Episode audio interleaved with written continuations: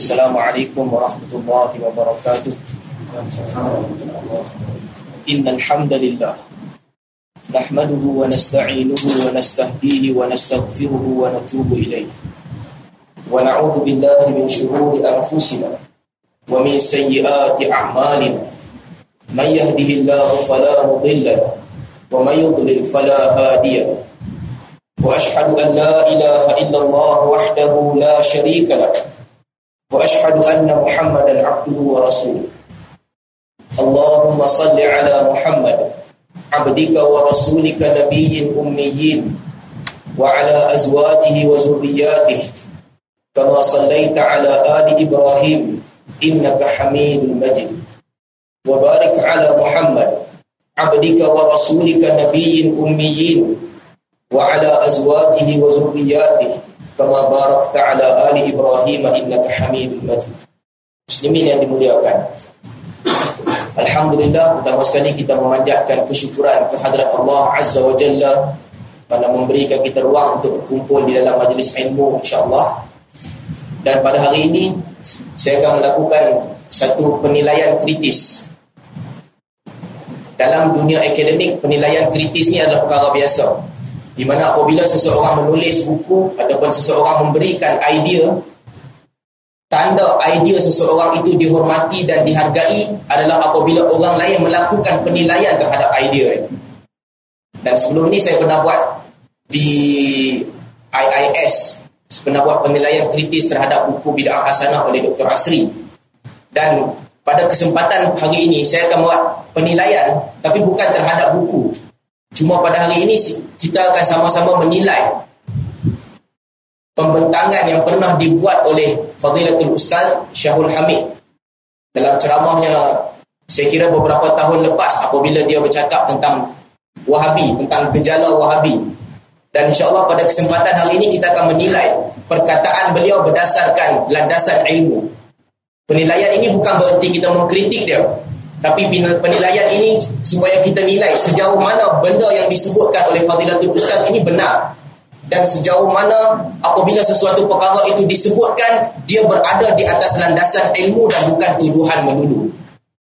Jadi untuk berlaku adil, saya bawa speaker supaya kita dapat dengar bersama-sama suara asal Ustaz Syahul Hamid. Saya akan pasangkan dan tuan-tuan dapat dengar petikan daripada ceramah yang beliau sampaikan sebelum kita ulas. Jadi tidak ada ruang saya menyalah tersalah di dalam memahami perkataan beliau ataupun saya telah mentafsirkan dengan cara saya sendiri. Sebab itu saya buka ruang kita dengar bersama-sama apa sebenarnya yang dia sampaikan dan selepas itu kita nilai. Tuan-tuan muslimin yang dimuliakan. Saya sediakan juga pembentangan PowerPoint ni sepatutnya saya kalau boleh dapatkan projektor mungkin kita boleh lihat dengan lebih jelas. Tapi dah tak ada kita gunakan pembentangan yang saya dah sediakan jadi saya bahagikan kritikan dan juga ulasan kita kepada sembilan bahagian di mana ucapan Ustaz Syahul Hamid saya akan bahagikan kepada sembilan bahagian dan kita nilai setiap satu. Jadi saya ingat kita mulakan dengan bahagian yang pertama. Sebelum tu tuan-tuan. Yang pertama, apabila kita bercakap penilaian ini adalah penilaian kritis ataupun critical evaluation. Yang pertama sekali, kita berpegang dengan fakta ilmu dalam penilaian kritis kita tidak boleh masuk dalam dunia kritis dengan perasaan benci kepada sesiapa. Ataupun kita tidak boleh letakkan mindset kita aku tak suka orang ni dan aku mesti hentam dia. Tak boleh. Bila kita melakukan penilaian kritis kita berpegang dengan fakta.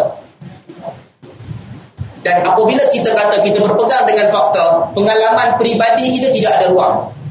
Itu maksud penilaian kritis Tuan-tuan tak boleh apabila kita nak buat penilaian kritis kita cerita, oh dia ni dulu anak murid aku sejak join Wahabi, Wahabi dia jadi jahat tak tegur aku tepi jalan. Itu bukan penilaian kritis. Itu penilaian berdasarkan syak wasangka dan pengalaman kita sendiri.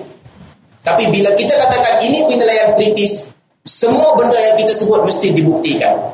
Sebab itu saya bawakan di sini pertama sekali perkataan Ibnu Taimiyah dalam Majmu' Al-Fatawa apabila Ibnu Taimiyah ditanya berkaitan dengan jin, berkaitan dengan masalah jin, Ibnu Taimiyah jawab, ramai manusia ada pengalaman berjumpa dengan jin.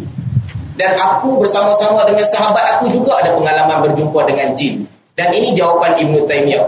Tetapi yang menjadi pegangan adalah jawapan ilmiah yang pengetahuannya dikongsi bersama di kalangan manusia. Bukan sekadar ilmu yang hanya difahami oleh orang yang menjawab soalan. Makna kata Ibn Taymiyah nak tunjukkan apabila orang tanyakan kepada aku berkaitan dengan jin, aku tak boleh jawab berdasarkan pengalaman aku. Aku tak boleh cerita apa yang aku nampak. Aku tak boleh cerita aku sembang dengan jin, aku bawa jin pergi mana, aku pindah jin daripada satu tempat ke tempat lain. Itu bukan sumber ilmu. Pengalaman peribadi tidak menjadi sumber ilmu. Tapi asasnya, apabila kita bercakap tentang ilmu, fact and figure. Semua benda mesti dibuktikan.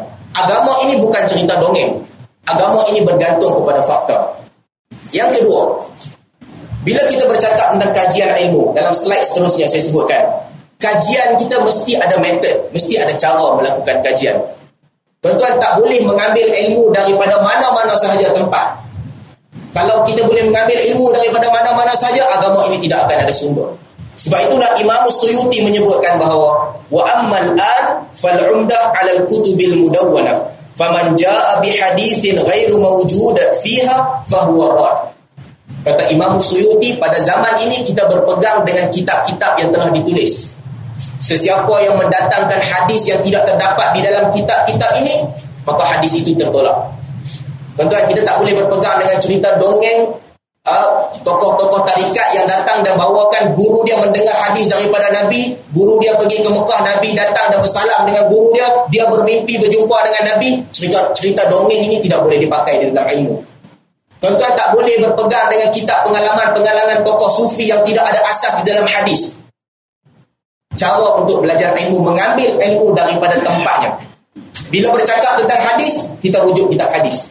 Bila bercakap tentang fiqah, kita rujuk kita fiqah. Bila kita nak menilai seseorang, seseorang kita menilai seseorang itu adil ataupun tidak, ambil perkataan ulama hadis, bukan ulama tasawuf. Ini kaedah.